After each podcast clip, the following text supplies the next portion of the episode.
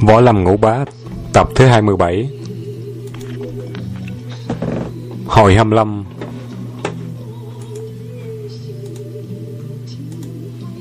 Công phu đạp xa Từ Hà Nam tới Triết Giang phải qua hai tỉnh An Huy và Giang Tô, phải đi một đoạn đường trên ngàn dặm. Châu Bá Thông từ lúc lên núi Tung Sơn đến nay là lần thứ nhất chàng rời xa Sơn Môn, được tự do ngắm nghía phong cảnh lạ, trong lòng khoái trá lắm. Từ hạ tuần tháng tư cho đến mùng một tháng năm mới tới phía nam An Huy, địa phận Sào huyện. Lúc ấy Châu Bá Thông mới thấy sốt ruột, vì chỉ còn có bốn hôm nữa là đến ngày ước hẹn rồi, mà hiện giờ chàng còn ở đất An Huy, làm sao trong một thời gian ngắn như vậy đi đến địa phận Triết Giang cho kịp. Hơn nữa lục hoành đảo ở giữa biển tận miền đông tỉnh Triết, cách xa một hải một đại hải mênh mông, quyết không thể trong một ngày hay nửa ngày có thể tới được. Tuy dù có trễ đi một vài ngày cũng không sao, nhưng Châu Bá Thông ngại thất tính, vạn nhất đối phương nói mát vài câu có phải là nhục nhã hay không? Châu Bá Thông vò đầu nghĩ ngợi mãi một lúc, chàng lại hỏi thăm người đi đường, cuối cùng người chỉ dẫn, nếu muốn trong vòng bốn ngày đến địa, địa, địa phận Đông Hải thì chỉ có cách thuê thuyền đi xuôi theo dòng Trường Giang về đến Đông, rồi từ Trùng Minh Đảo ở Giang Tô, trực chỉ ra biển, như vậy mới mong kịp tới hạn kỳ. Nhưng may rủi nhờ thế gió, nếu gió thổi hướng về Tây Nam thì có hy vọng tới được. Trái lại, nếu gió thổi trở qua Đông, sóng to, biển động, đừng mong đến nơi cho kịp ngày hội ước. Vì An Huy ở về phía Tây của Trường Giang cần có gió Tây Nam mới thuận buồm. chầu Bá Thông muốn đến lục hoành đảo trước ngày đoan ngọ. Chàng vắt ốc, nghĩ được mưu kế thú vị và trắng mắt vô cùng. Chàng đi tới đầu địa phận xào huyện, đến một tiểu trấn gọi là vô tri quân trấn, nơi đây thuyền bè đậu dọc ngang không thiếu chi. Châu Bá Thông lựa được một chiếc vừa ý, trên thuyền không có phụ nữ mà chỉ có hai cha con người chủ thuyền. Chàng liền hỏi thuê đến Lục Hiệp ở Giang Tô. Người chủ thuyền đòi một quan tiền, Châu Bá Thông rộng rãi gật đầu không trả giá, lập tức móc tiền, trao ra liền và bảo chủ thuyền khởi hành ngay lúc ấy. Châu Bá Thông ngồi chồm hổm trên thuyền, chuyện trò thăm hỏi luôn miệng, nhờ vậy được biết lão chủ thuyền tên Khởi Đại Lão, người con trai tên Khởi Mau Nhi, bấy lâu nay chuyên nghề đưa người trên sông Độ Nhật, nhưng từ lúc kim binh xâm phạm bờ cõi thì cuộc sống bị ảnh hưởng chiến tranh nên có phần vất vả hơn. Châu Bá Thông nhăn mặt, lỗ mũi như khỉ đột và nói ừ, um, Cha con ông muốn sống suốt đời với ngày hạ bạc này hay muốn phát tài trở thành đại gia giàu sang bốn bể? Lão đại gia xin khởi khởi lão đại ngạc nhiên trừng mắt đáp Ừ, tất nhiên là ai cũng muốn giàu sang rồi Khách quan ông nói như thế có ý nghĩa gì Châu Bá Thông làm mặt trịnh trọng nói nếu hai cha con ông muốn giàu có Cũng không có khó khăn gì. Hiện nay có một chỗ để của cải Cách đây cũng không xa mấy. Nếu cha con ông có đủ gan dạ Dám theo tôi Bảo đảm hai người nửa đời ngồi không Tiêu pha cũng không hết. Hai cha con khởi ngạc nhiên đến cực độ, buông cả chèo hỏi dồn Châu Bá Thông cách thức làm giàu ra sao. Châu Bá Thông tán hô tán vượng, dựng đứng một câu chuyện làm cho cha con họ khởi hiếp cả mắt. Chàng bá bảo là lúc kim binh xâm lấn Trung Nguyên, phía Nam và Bắc của Trường Giang đều bị chiến họa lan tràn. Những nhà giàu có tiền đổ xô từ phía Bắc tản cư về miệt Giang Nam. Cách đây một tháng có hai ba đại phú gia thê thuyền chở đầy vàng bạc gấm ngọc định theo hải đảo lén lút đến mân quảng nào ngờ chủ thuyền sanh lòng tham cấu kết với hải tặc đột nhiên xuất hiện bắt tất cả gia tiểu của mấy phú ông giết sạch không còn một móng bọn cốt biển ấy rất hung tàn ra tay giết cả chủ thuyền rồi lưu vàng bạc đem chôn giấu trên một khoang đảo giữa biển cả gần cửa sông trường giang Bọn hải tặc này lòng tham vô đáy, nên chúng giấu luôn cả thủ lãnh của chúng, định một thời gian sau mới đem ra chia đều cho nhau. Những tin tức bí mật ấy chàng vô tình nghe được trong lúc đi đường. Châu Bá Thông vốn có tài miệng lưỡi, nên câu chuyện bán trời của chàng nghe rất có đầu có đuôi. Chà còn khởi lão đại, là người dốt nát quê mùa, trí óc đơn giản, bị chàng tán tỉnh một hơi không còn nghi ngờ vào đâu được. Nhưng Châu Bá Thông sau khi nói xong thở dài một cái như bò sống và nói rất tiếc là tôi nghe được tin ấy quá trễ Nên bây giờ muốn được phát tài Sợ không còn kịp nữa. Cha con khởi lão đại nghe rất thích thú Lòng như bốc cháy trong cơ thể Vội hỏi dồn À sao à, nơi chồng của cải bị người ta đào lấy mất rồi ư? Châu Bá Thông trận mắt đáp ừ, Ai vào đó mà đào được? Sự thật là như thế này. Tôi nghe bọn hải tặc bàn luận về số vàng kia đã chôn giấu hơn tháng nay. Bọn chúng dự tính đến mùng 6 tháng 5 này sẽ tới đó đào lên, rồi phân chia luôn. Bây giờ chỉ còn có 5 ngày nữa. Chúng ta làm sao trong vòng 5 ngày có thể ra khỏi cửa trường giang để tới đó trước bọn cướp một ngày mà giành lấy số tài sản kia. Khởi lão đại vội đáp, à sao lại không được? Từ đây tới cửa sông Trường Giang, Nhiều lắm là ba ngày trời. Bí dầu gió không được thuận buồm, Thì chúng tôi sẽ đem những vật dụng nặng nề Bỏ bớt.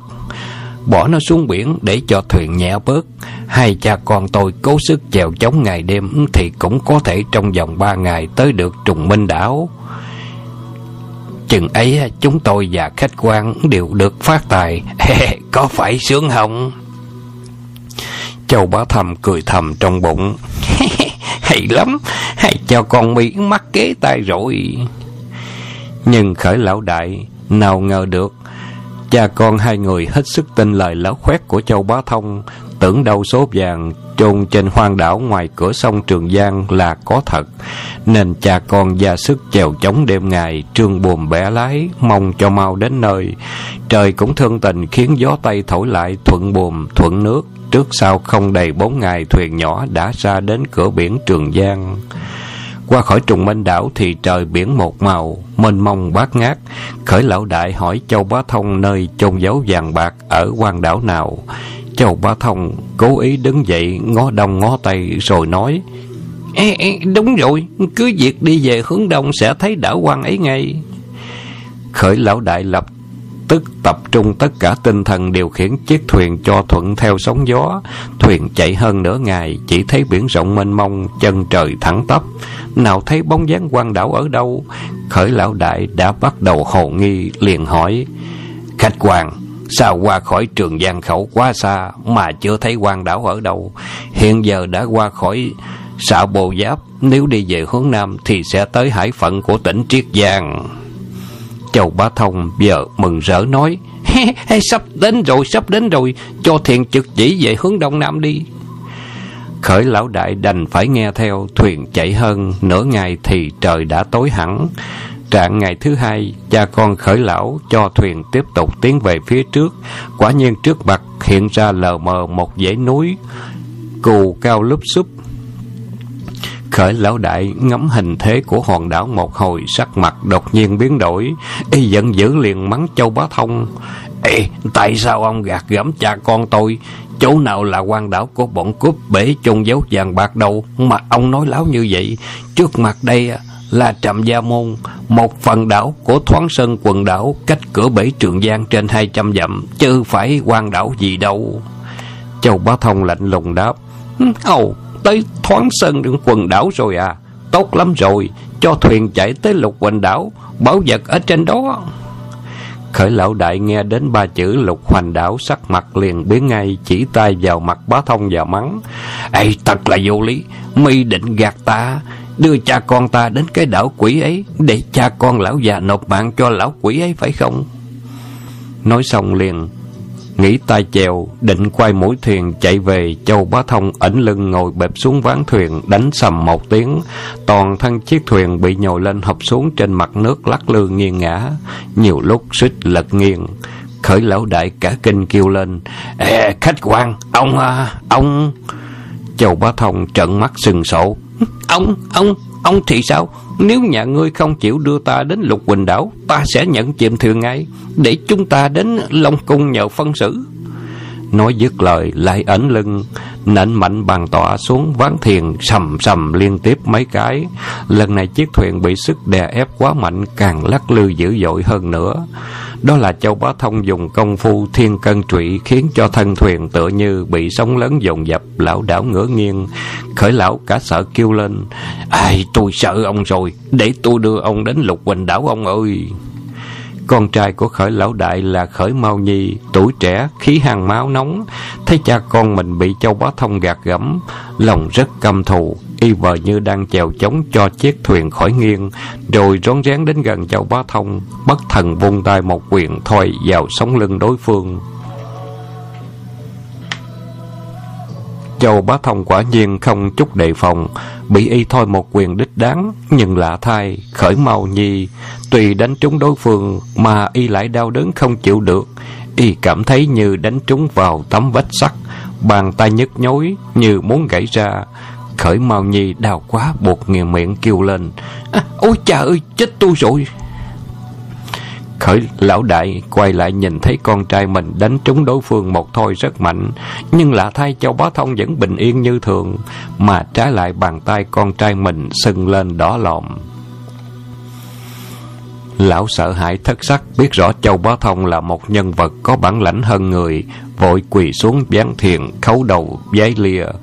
Ai chậm lại lão gia, Thằng cho con tôi nó ngu sững vô trí, Mạo phạm đến đại lão gia. À ông Ông tha tội cho nó. Châu Bá Thông cười ngặt nghẽo và nói, Ta năm nay chưa đầy 30 tuổi, Cái gì mà lão đại gia Chứ, không lão đại gia. Cục cưng của ông vô cớ Đa tay đến người, Đừng lại nhảy vô ích. Ta phạt cho nó đau nhất nửa ngày. Khởi lão đại càng lo sợ hơn nữa, Sực nghĩ ra một chủ định liền nói À lão đại gia, Nếu ông không chữa cho nó hết Thì mất đi một tay chèo, Thì làm sao đưa ông đến lục quỳnh đảo sớm được?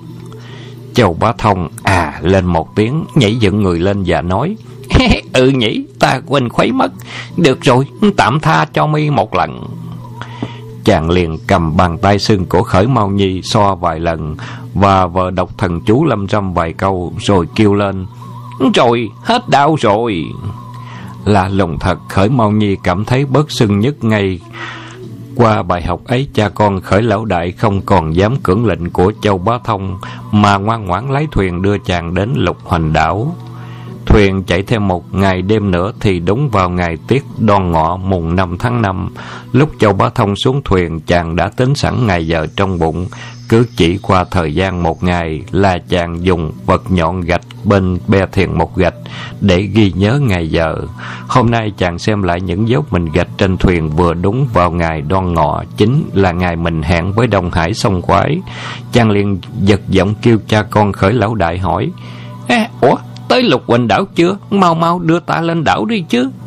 Khởi lão đại lấy tay chỉ một vệt đen ở cuối chân trời và nói, À thưa lão già, vật đen mù mù trơ trọi giữa biển đó chính là lục hoành đảo. Nhiều người nói lại, À nhiều người nói lại, gần lục hoành đảo trong vòng ba dặm chỉ có chết chứ không còn sống. Châu Bá Thông nhấn mắt nhìn kỹ thấy độ năm dặm ngoài quả nhiên có một hoang đảo nằm chơ vơ giữa biển khơi. Đá dựng chập chồng thật giống như một chữ lục viết nằm ngang, bất giác cười một tiếng và nói Người nào đi đến lục quanh đảo Có chết mà không sống. Hi, Lời nói ấy ta không có tình được. Lời chưa dứt Mặt nước bên trái thuyền bỗng Réo lên trào rào cuộn thành một xoáy nước kỳ lạ. Tiếp theo đấy Vèo vèo rít lên hai tiếng lạnh lùng. Từ trong chậu nước hoa bắn lên tung tóe Bay ra hai vật trắng lan loáng. Ghim trúng vào lái thuyền Nghe phập. Cha con khởi lão đại vừa nhìn thấy sợ đến sắc mặt tái trắng, Thì ra hai vật từ đáy nước bắn lên ghim vào lái thuyền Là hai mũi phi lao, Phi ngư thường hình dạng rất quái dị, Cán dao làm bằng cây huỳnh dương, Mũi lao được bọc sắc nhọn tựa như hình miệng con cá. Cha con khởi lão đại thấy hình dáng hai cây phi ngư thương ấy đột nhiên quỳ ngay xuống trước mặt châu bá thông sụp như sụp lại như tế sao và năn nỉ Ê lão đại gia ông, ông ông, ông mở lòng nhân đức. À, thuyền của chúng tôi nếu chạy thêm nửa dặm nữa thì chết chẳng có chỗ chôn thay. Châu Bá Thông không trả lời một tiếng, lặng lặng tung mình ra sau lái thuyền, rút hai cây phi ngư thương lên, nhìn thấy trên mặt biển hiện ra hai giận nước, chứng tỏ dưới nước có người đang lặn lội. Châu Bá Thông quát lên một tiếng cực lớn, vùng cánh tay, một cái, hai mũi phi ngư thương tựa như hai mũi tên bật khỏi dây cung, bay thẳng ra ngoài, mười trượng, soạt soạt, đầu cắm trút xuống hai giận nước phía trước, nhưng tiếc vì sức nước cạn lại nên không thể đâm trúng được kẻ bí mật đang lặn sâu dưới đáy nước. Bỗng từ dưới đáy nước nổi lên hai vật xám đen hình tròn như trái cầu. Châu Bá Thông xem lại là hai cái đầu người có mang mặt nạ. Chàng liền cất tiếng quát lớn. Ê, bọn mi có phải là hạ thủ có song quái họ âm không? Mau mau trở về đảo, báo với hai thằng giặc lùng họ âm ấy rằng có sư đệ của Dương Trùng Dương là Châu Bá Thông tới tìm. Hai vật hình tròn như hai trái banh ấy nhào lộn trên mặt biển mấy vòng, ùm ùm hai tiếng, rồi lặn sâu dưới nước mất dạng. Trên mặt biển lại nổi lên hai giận nước, trôi nhanh về phía lục hoành đảo. Cha con khởi lão đại lúc ấy mới biết Châu Bá Thông đặc biệt đến lục hoành đảo để tìm song quái gây sự, mà y dám đến đây đơn thân độc mã thì chắc không phải là kẻ dở. Cha con khởi lão đại nghĩ như thế nên cảm thấy vững tâm phần nào mà không còn sợ sệt như lúc trước nữa. Hai người cứ thỉnh thoảng đưa mắt kinh ngạc lắm lét nhìn Châu Bá Thông.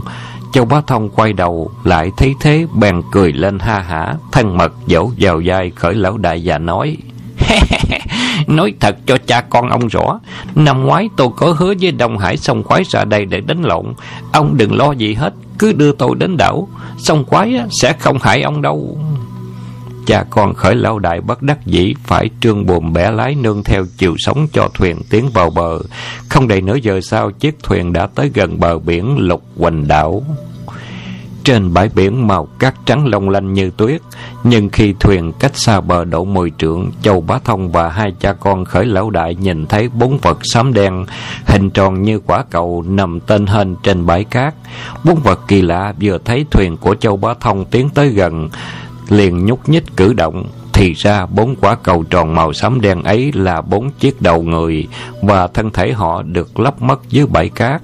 Thấy người lạ đến đảo mới dường mình từ trong cát bò ra, đứng lên.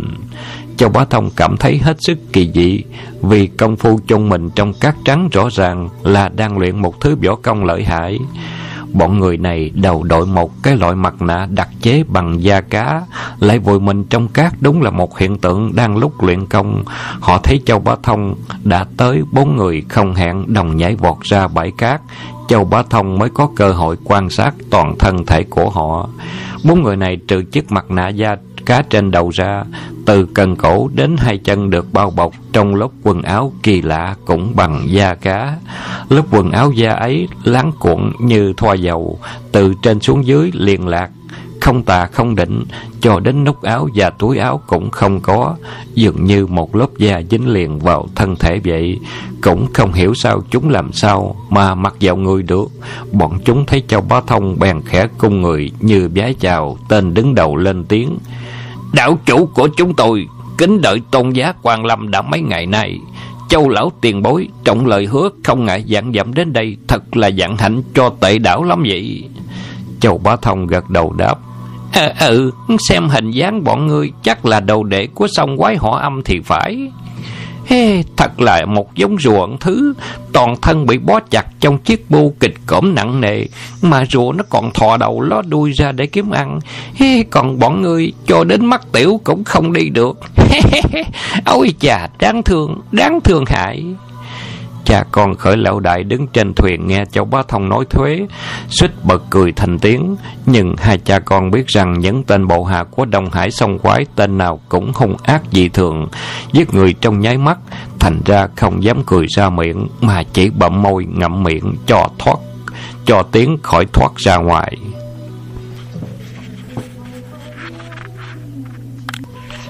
Bốn tên mặc áo da cá ấy chính là đầu đệ của Đông Hải sông quái.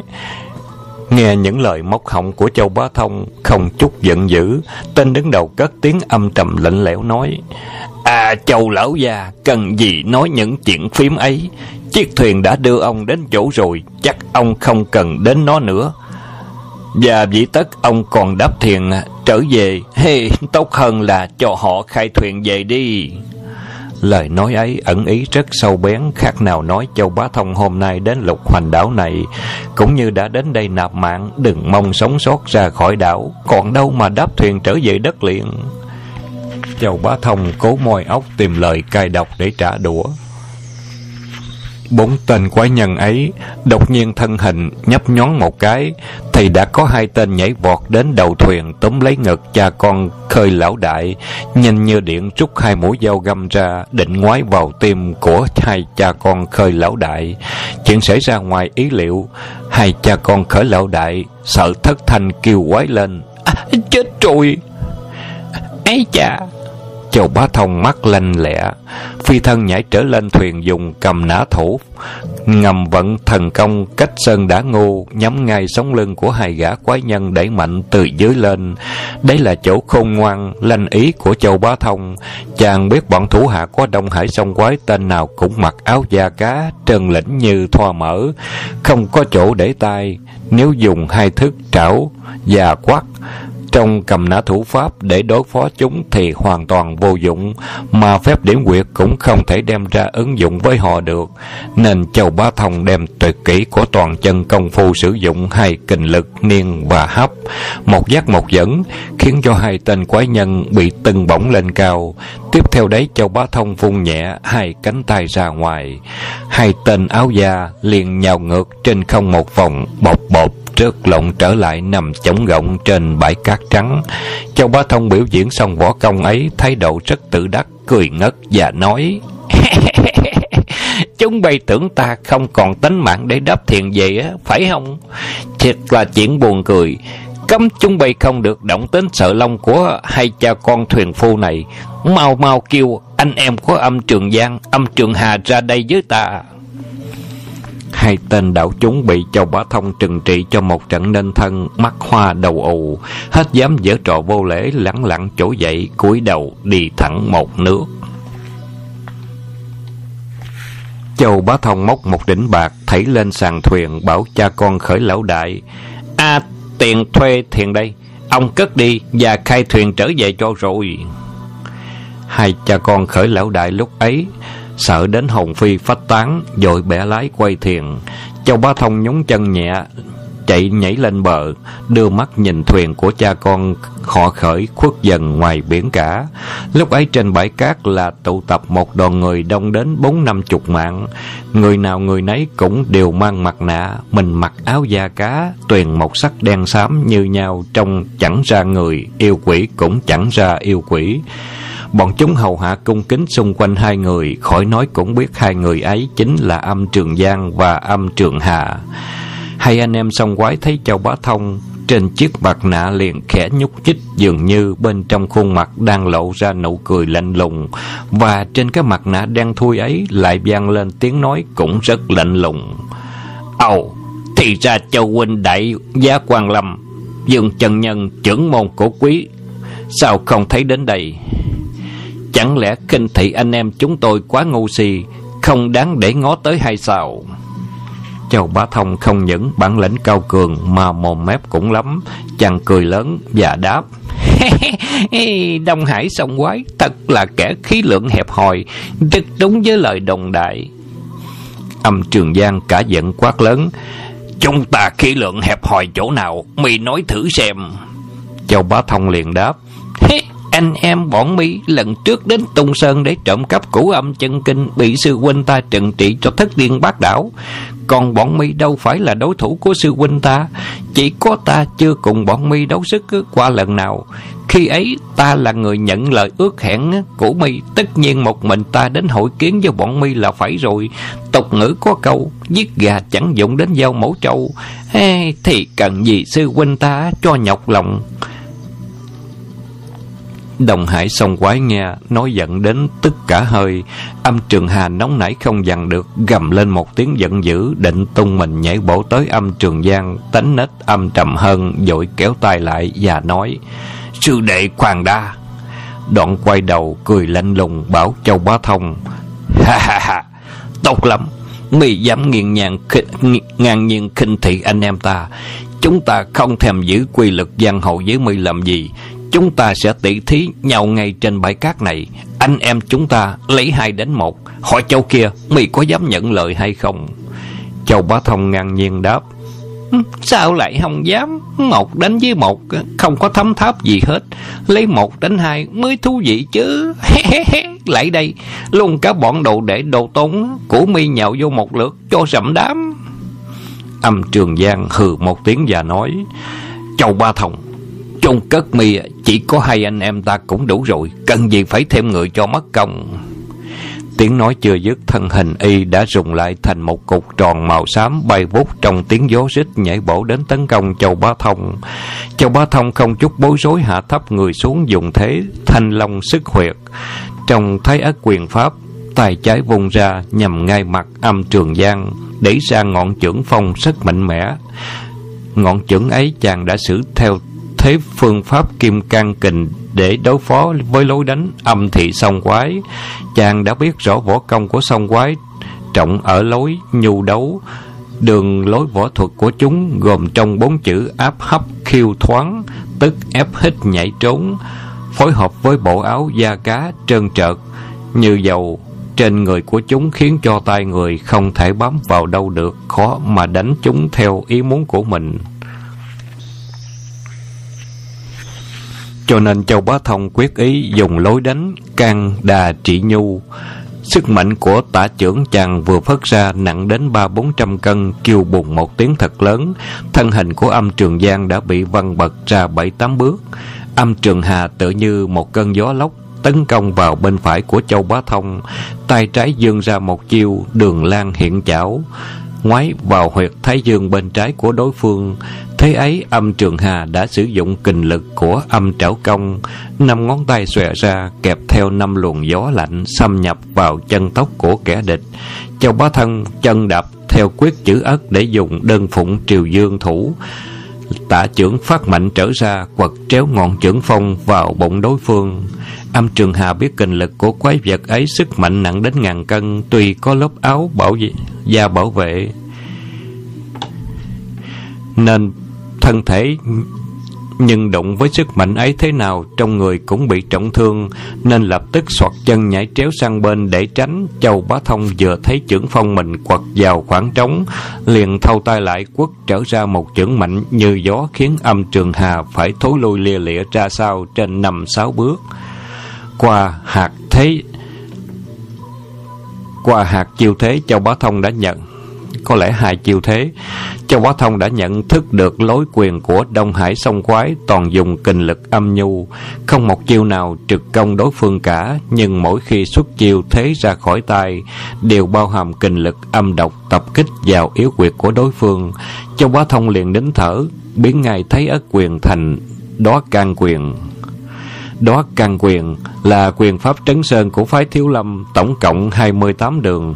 Sư phụ của chàng Thanh Hư chân nhân lúc sanh tiền đã dạo chân khắp trong thiên hạ, nghiên cứu trên tường quyền pháp của tất cả các môn phái võ lâm.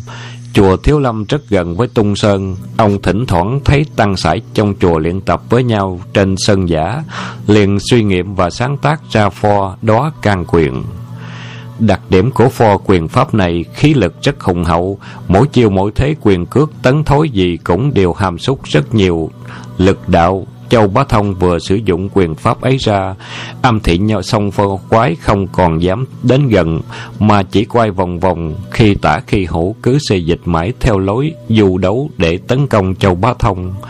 Giữa bầu trời nắng chang chang, ba bốn người quay quần, Lúc tấn lúc thúi khi phân khi hộp giao đấu nhau trên 30 hiệp, Châu Bá Thông một mặt tăng thêm chưởng lực vào đó hoang đó căn quyền, một mặt lưu ý nghiền ngẫm võ công riêng của Đông Hải sông quái, thấy quyền pháp của sông quái hợp nhau thành một khi tấn thối đều ăn khớp với nhau, mỗi quyền mỗi cước đánh ra, quyển chuyển không thấy sức mạnh nhưng quyền phong bao trùm khắp nơi, tựa như chất thủy ngân tràn trên mặt cá đất không lỗ hang nào mà chẳng chảy vào. Châu Bá Thông mấy lần suýt bị trúng phải âm trảo của địch thủ, sợ đến toát mồ hôi lạnh nên vừa đấu vừa nghĩ thầm. Ta quá ham chơi, nếu chịu ngoan ngoãn theo cùng sư ca luyện kình lực nhất dương chỉ, thì chỉ cần một ngón tay thôi, cũng đủ đưa hai con quái vật nửa người nửa ngộm này chầu hà bá Long Dương dưới biển rồi.